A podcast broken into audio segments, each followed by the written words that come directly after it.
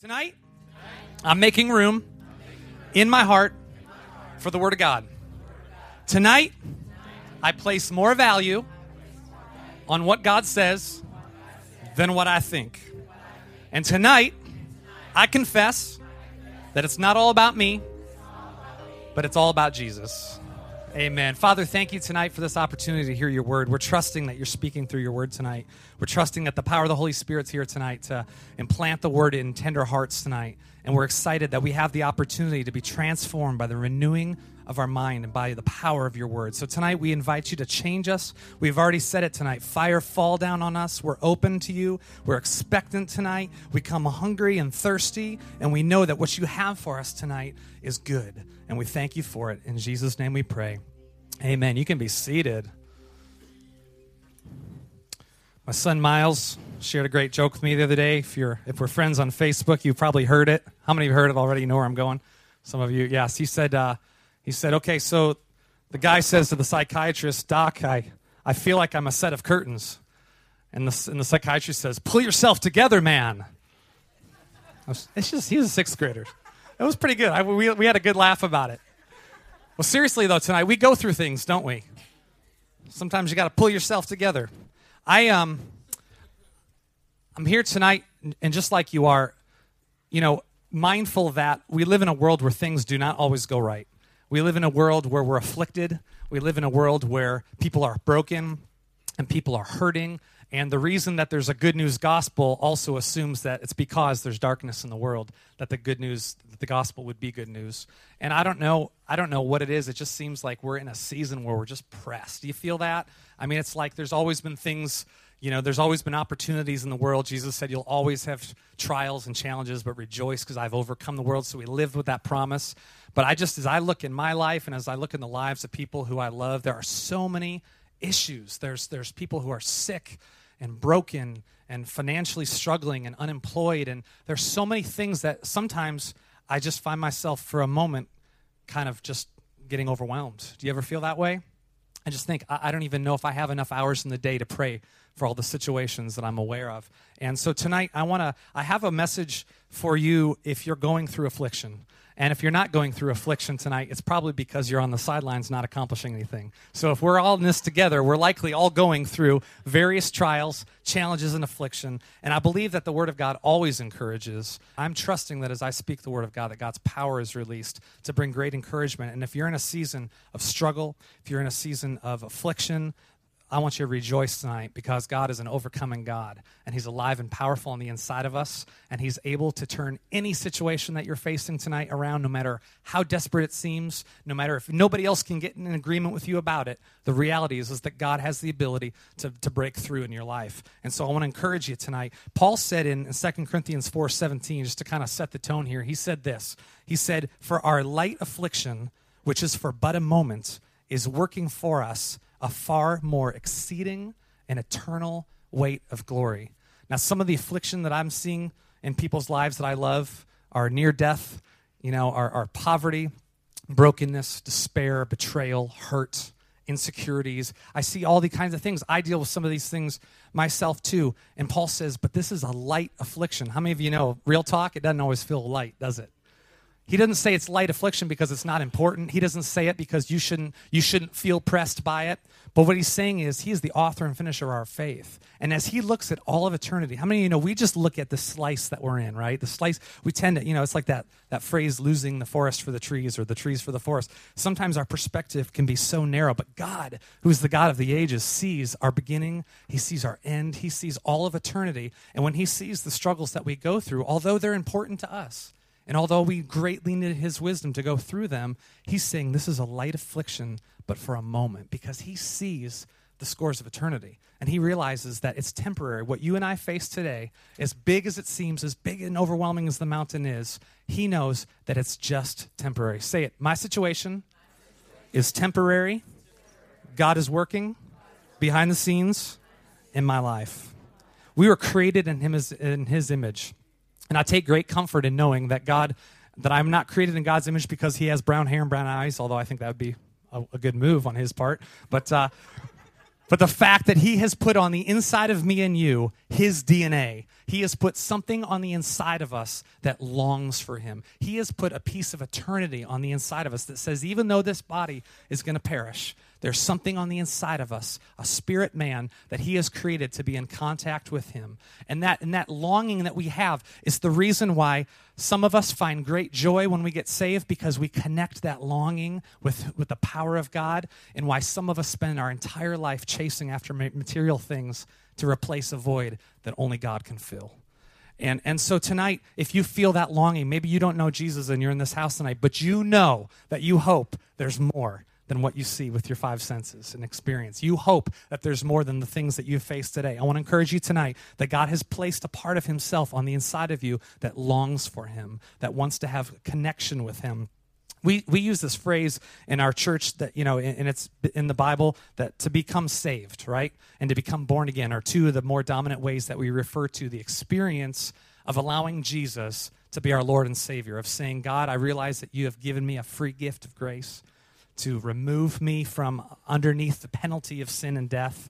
It's a grace that promises that I'll spend eternity with you, but it's also a grace that promises that I can literally experience the kingdom of God on earth as it is in heaven. And so we talk about this process of being saved. And maybe you maybe you're here tonight and you don't know Jesus. Maybe you're here tonight and you've heard people say saved or born again in a joke because it doesn't make sense. In fact, I even remember a day way back in, as a child when someone said, "Are you saved from what?" You know, what, what's is this a joke? What do you what's where's the punchline? You know, and uh, but this is what Paul says in Ephesians two four through ten.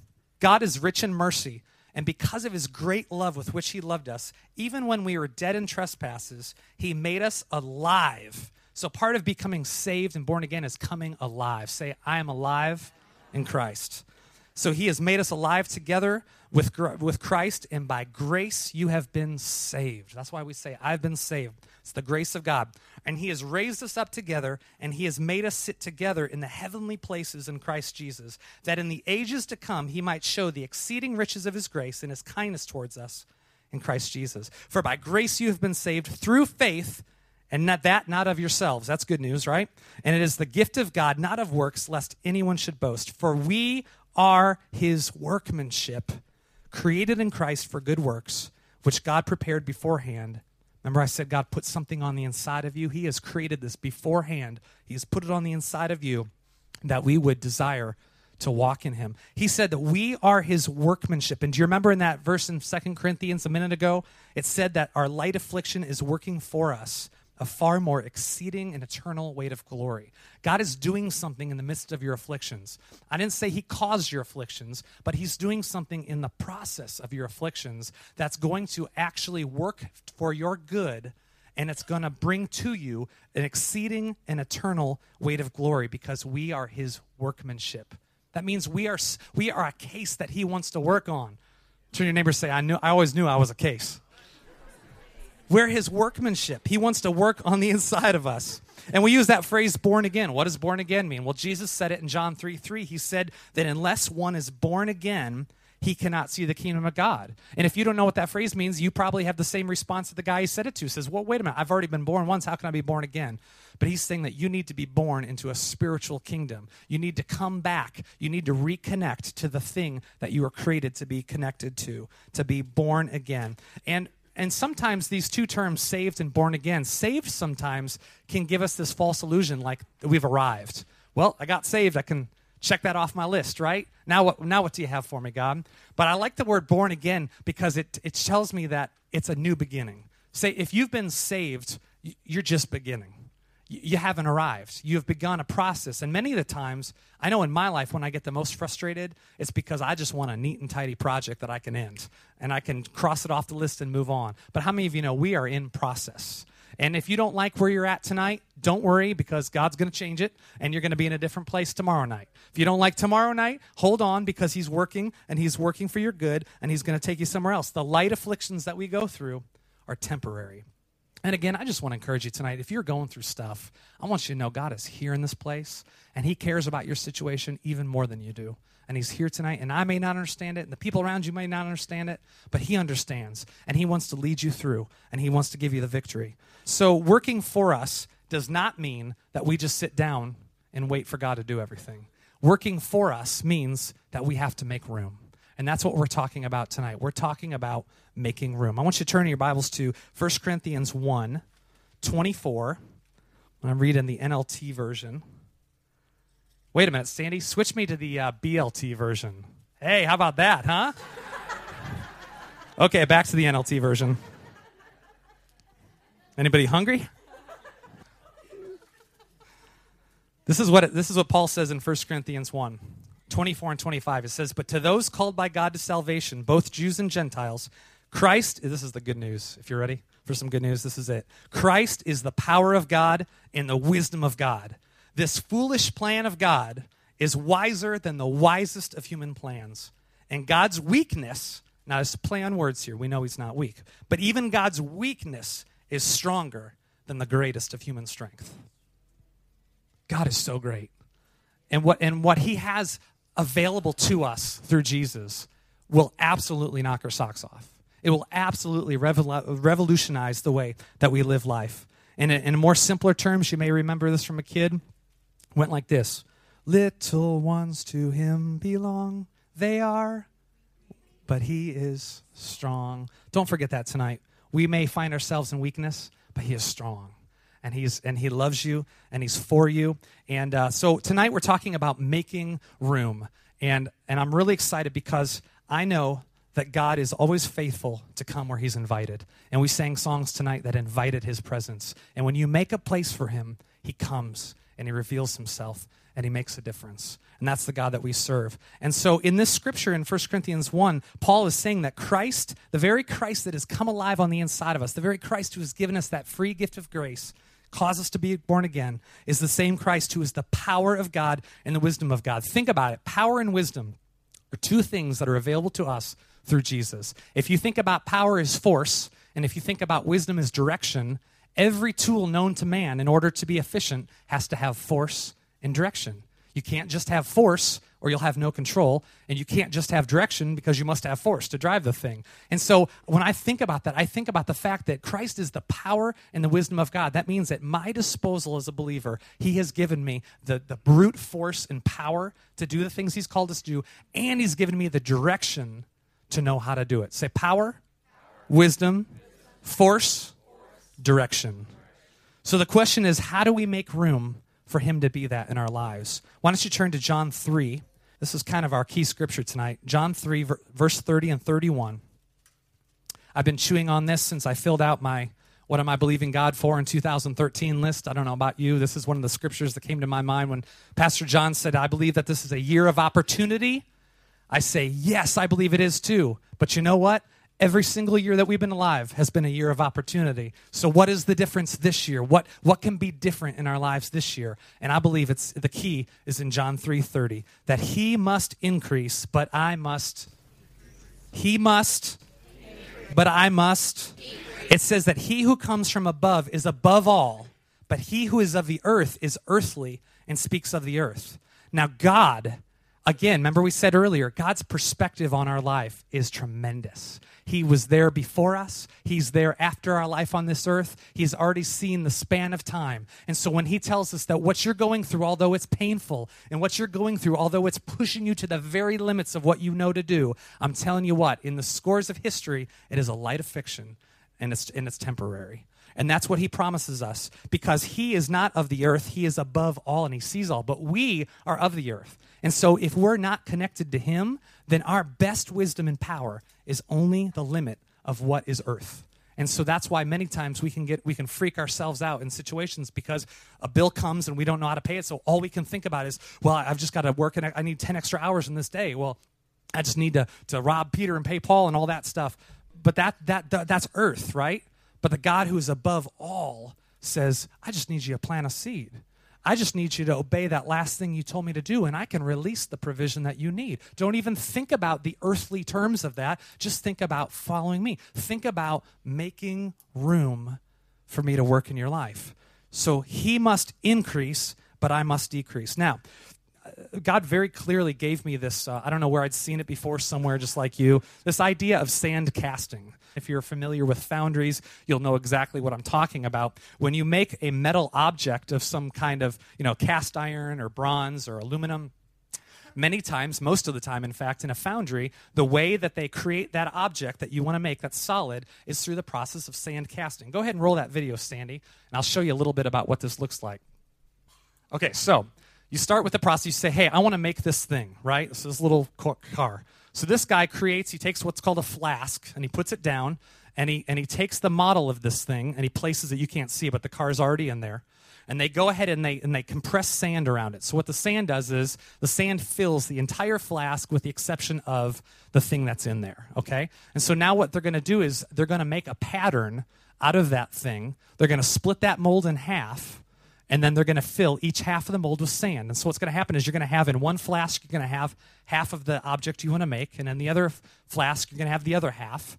And what happens is they put them together, they remove the, the pattern, right? And so what you're left with is this, this space now. You're making room, right? So you're left with this space, and that's the imprint of the car. And because of the pressure of the sand, it's made a perfect mold of that thing that you're believing for. So they put that flask back together.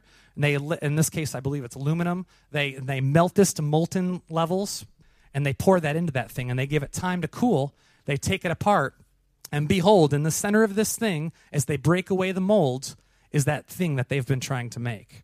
And the thing that I want you to really notice is this process of breaking the mold. What happens is the space that's been made available to fill has been filled. Everything else that is of, not of value has been removed, and what's left is the thing that's precious. And I think there's some application for us tonight when we say, He must increase and I must decrease. Paul said that we are hard pressed. And I'm going to come back to this analogy in a second, but Paul said that we're hard pressed. Do you know you're hard pressed? Have you felt it even today? So it says we're hard pressed in 2 Corinthians 4 7 through 10, this is what he says. We have this treasure. He's talking about the promise that we have in God, right? We have this treasure in earthen vessels. It's a temporary thing, our earthen vessels, that the excellence of the power may be of God and not of us. We are hard pressed on every side. Think about that mold as they tamp down that sand. We're hard pressed on every side, yet not crushed. We're perplexed. Ever been perplexed about something? We're perplexed, but we don't, we don't have to be in despair. That's the good news. We're persecuted, no doubt, but we're not forsaken because God never leaves us and He never forsakes us. We're struck down, but we're not destroyed. We get back up, right? And it says, always carrying about in our body the dying of the Lord Jesus, that the life of Jesus also may be manifested in our body. You know, just like that cast, that casting, when, when the process is done, when the mold has been filled, the casting is no longer important. What's inside is important. And so as that casting is beaten, and sometimes that's what it feels like when it's pressed, when it's beaten, when it's broken, it's also an opportunity to see the precious thing that is on the inside. And I don't know about you, but in some of my hardest days have been the times where I really found out whether or not God was really alive on the inside of me or not. And so that's what he wants to do in our life. Say, He must increase, but I must decrease. So it stands to reason that the more room that we make for him, the more area he's allowed to fill in our lives, and the more that's revealed when we're broken, when we're pressed, when we struggle, and when we come to our weakness. You know, in the garden, Jesus set such a powerful example for us. How many of you know the Garden of Gethsemane? Oh, I almost said it right. I, I practiced it about 20 times today. Gethsemane. Still not sure if I got it right. I'll check the recording. It literally means oil press. How, how interesting that God sent Jesus to a place where he was literally being emotionally pressed more than probably any of us have ever been pressed in our lives.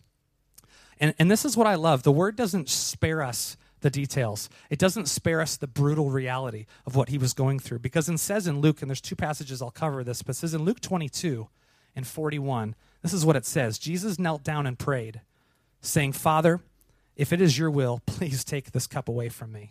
That gives you right there an indication of what he was facing. The fact that he was just asking if there were another way shows you the brutality of what he was up against, what he knew was coming.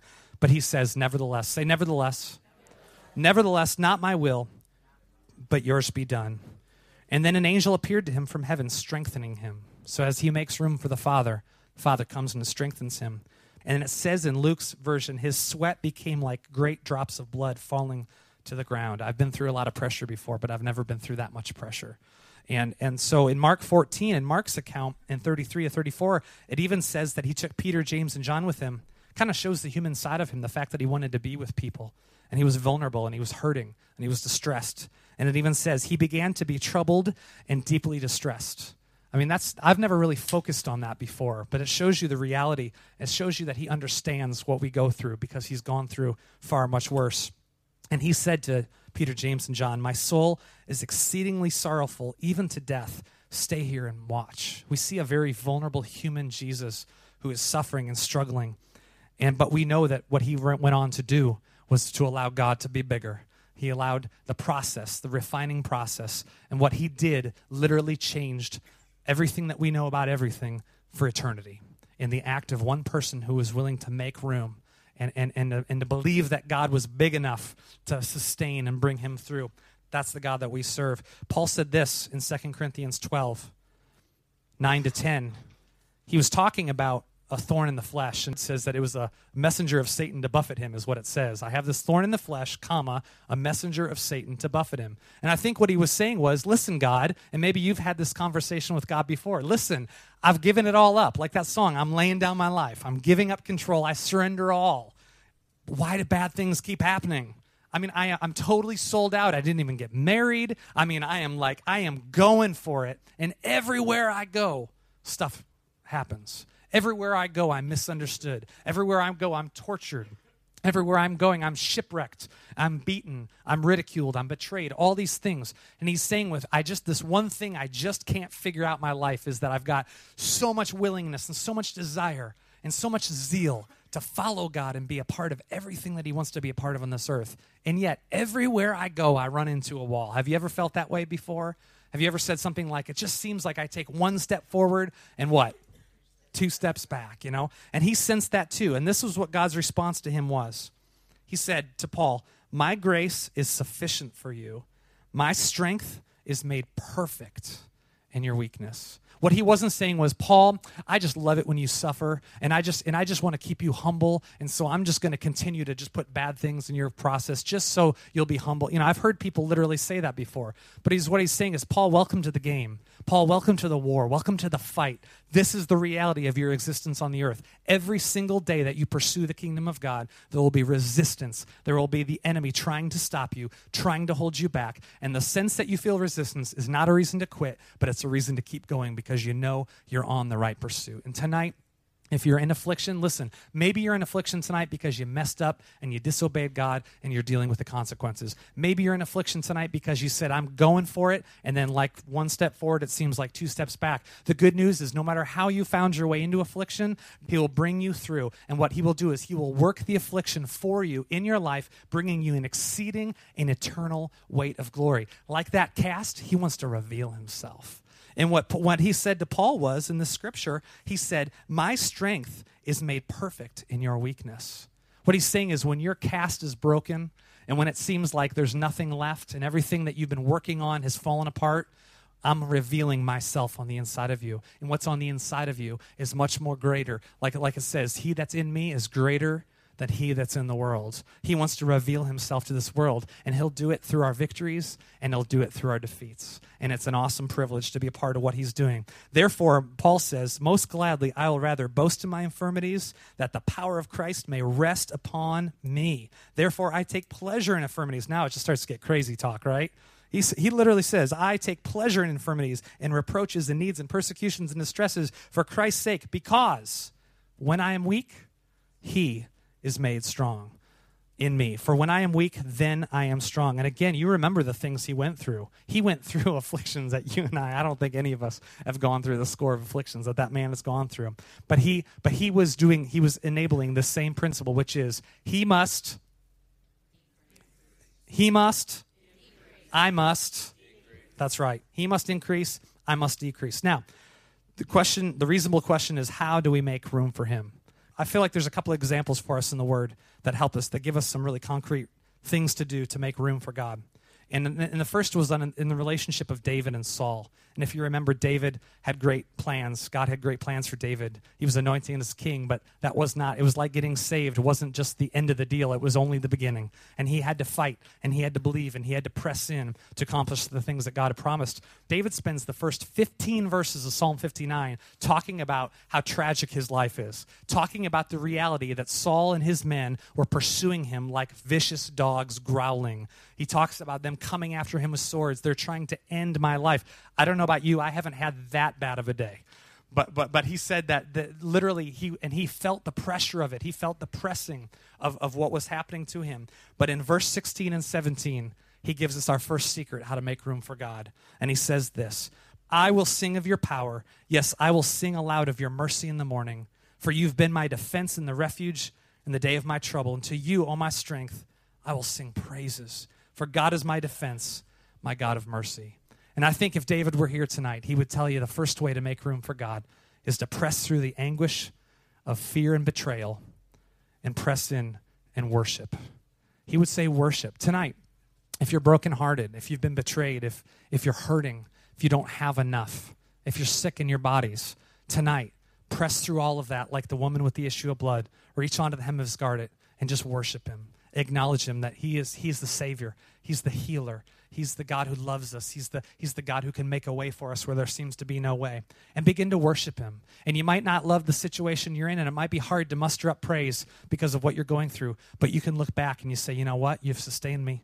You brought me to today. There are many other times I thought for sure it was over, but you came through and you rescued me. And you begin to rehearse those times and you begin to remind yourself of His goodness and you begin to worship Himself. And as you worship Him, you begin to take the focus off you. I was talking to a person on the phone uh, a little while ago, and, and they are dealing with just really extreme anxiety. I don't know if any of you have ever dealt with those kind of issues before. I mean, I just thought they were just freaked out about some things they were going through. But as I began to listen to them talk, it was it was just became more and more obsessive. It was like imagining every possible thing that could go wrong. And I, and I began, you know, in my immaturity, I began to kind of take each thing. Well, no, that's not true. no, no, don't believe. And finally, I realized, whoa, whoa, this is not even about these individual issues. This is about one thing. You are too focused on yourself. And that's what I told them. And it just broke. It broke all that. And I said, stop thinking about yourself so much. And that's what it is it's selfishness. And so the cure to selfishness is worship. You press through the anguish, you press through the betrayal, you press through the pain, and you say, God, there is only one person in this room worthy of my attention and focus, and it's you. And I'm going to give it to you right now. And you might need to do it in your car driving down the road, you might need to get away from your kids and lock yourself in the closet or the bathroom and just get before Him and just say, God, I, just repent for thinking about myself, for, for regarding my life more than I should. I am surrendered to you. I, my eyes are on you, and I am ready for your wisdom and power, like it said that we have available to us through Jesus. So press through the anguish of fear and betrayal and just worship Him. That's the first thing we do. David, again, man, he's such a treasure. I mean, he's such an encyclopedia of following after God through thick and thin. You remember the story of Ziklag? We talk about it many times in this church. It's a story that you can read about in 1 Samuel 30.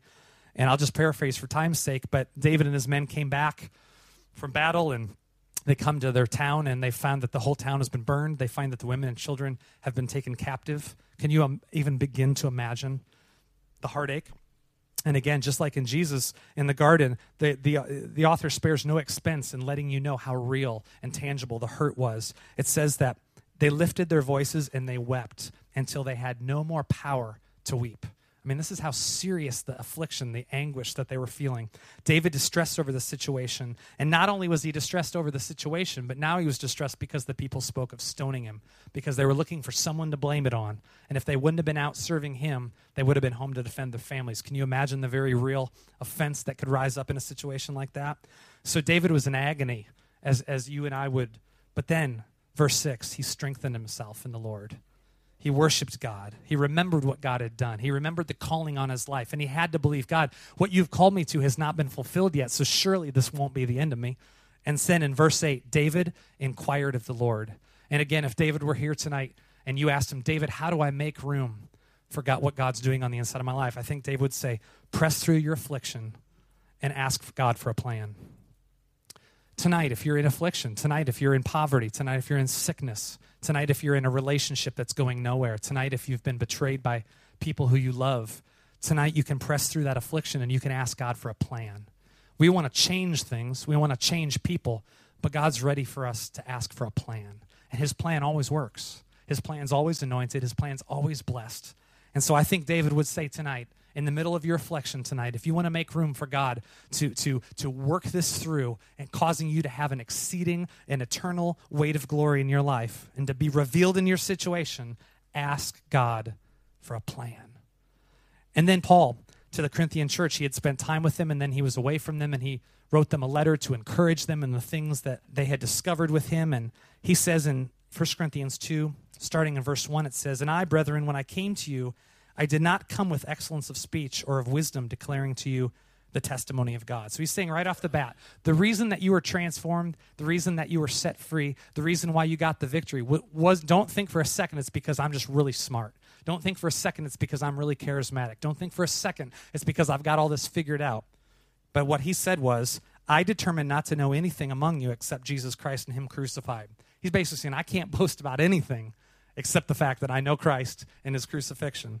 I was with you in weakness. I was with you in fear. I was with you with much trembling. He's being honest. He was with them in affliction. He also was fearing for his life. He also was feeling the pressure of great affliction. He said, My speech and my preaching were not with persuasive words of human wisdom, but in demonstration of the Spirit and of power, that your faith should not be in the wisdom of men, but in the power of God. And I think if Paul were here tonight, he would say, Press through your weakness and you're trembling and obey God. Obey what he's already showed you to do. I bet you most of you tonight already know what he's saying. You know something. If you had to pick something to obey him in, I bet you all of us would be able to pick something. We might not have the, the, the instruction that we think is going to let loose the thing that we're believing for. We may not have heard that instruction yet, but what we don't realize is the most important instruction God's given you is the last one unfulfilled. That's the most important instruction. So if Paul was here tonight, he would say, listen, just like I had to do, press through the pain, press through the fear and trembling, press through the fear of what people might think of you, press through the fear of what if I don't have enough, press through the pain and the heartache of betrayal, and obey God. And what happens is, this is the promise in the context of all these verses we've read. The promise is here for us tonight. When you obey God, you're not just doing a task like you might for your boss. You're not just checking off a list. What you're doing is you're making room for God to reveal his power and his wisdom in your life. You're creating a space for him to come and fill you with something that is eternal and lasting forever. So that even when it feels like your outer frame is perishing and you're being beaten and broken and it just seems like there's no hope, but what happens is you realize there's a process going on right now. And what's happening is everything that I was depending on in my human strength is being taken away. But what, I, what I'm finding is I'm still standing and I'm, my shoulders are back, my head's up, and what is on side of me is greater than he that is in the world. And so Paul would say, press through every weakness, press through your trembling, and obey God. He must increase, but I must decrease. Say it. He must, but I must I just encourage you to tell yourself that every single day. There's something new about, about waking up every morning and just saying, God, today, just let me decrease. Just let me, just increase. Phil, show me how I can make the mold bigger. Show me how I can carve out more of the sand. Show me how I can get a bigger vision. Show me how I can be more out on the line, believing you for everything that I need so that you can come and fill me. And so then, when the pressure comes and the breaking process comes and the affliction comes, and as I'm shaken to my core, what's revealed is the exceeding and eternal weight of glory. He must increase and I must decrease. And so, I want to encourage you tonight in your situations that maybe you have, you've come to the limits of your strength and your own wisdom. In fact, I hope you have. I hope I've come to the end of my strength and wisdom. I don't want to waste any more time.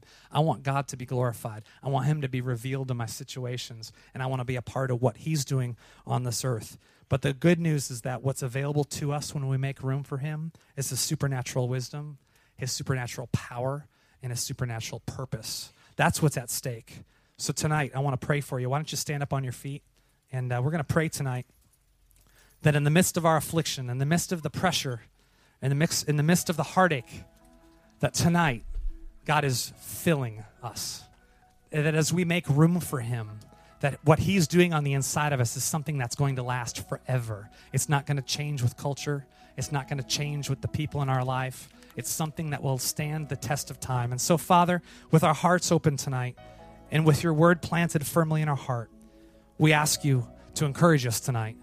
I, I pray for that person tonight who's going through extreme pressure, who feels the pressure of, of trying to do it in, the, in their own strength versus allowing you to be big on the inside of their life. I pray for the person who is up against a wall and it seems like this is a, the unique situation that just might not be fixed. I pray for the person that doesn't know you, that maybe has only known you as, as someone in a textbook. But I pray tonight that we would have an encounter with you, the living God.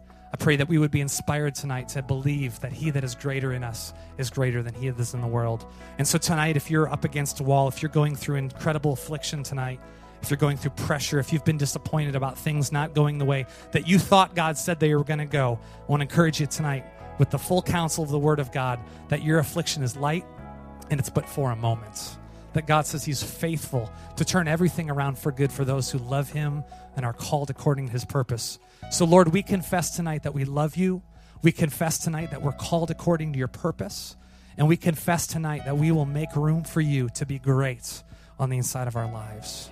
Now, I want to pray tonight for anybody that might not know Jesus while you're still. Here.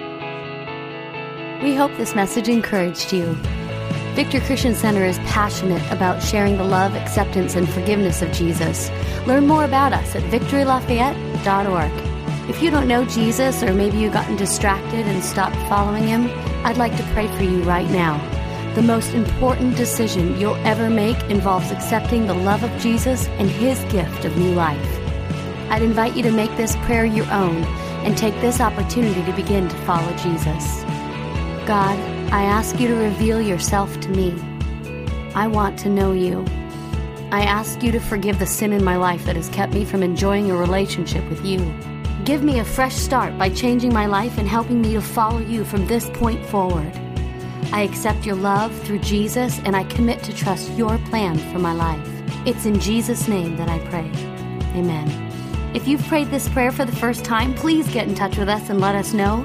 To learn more about Victory or to contact us, visit us online at victorylafayette.org.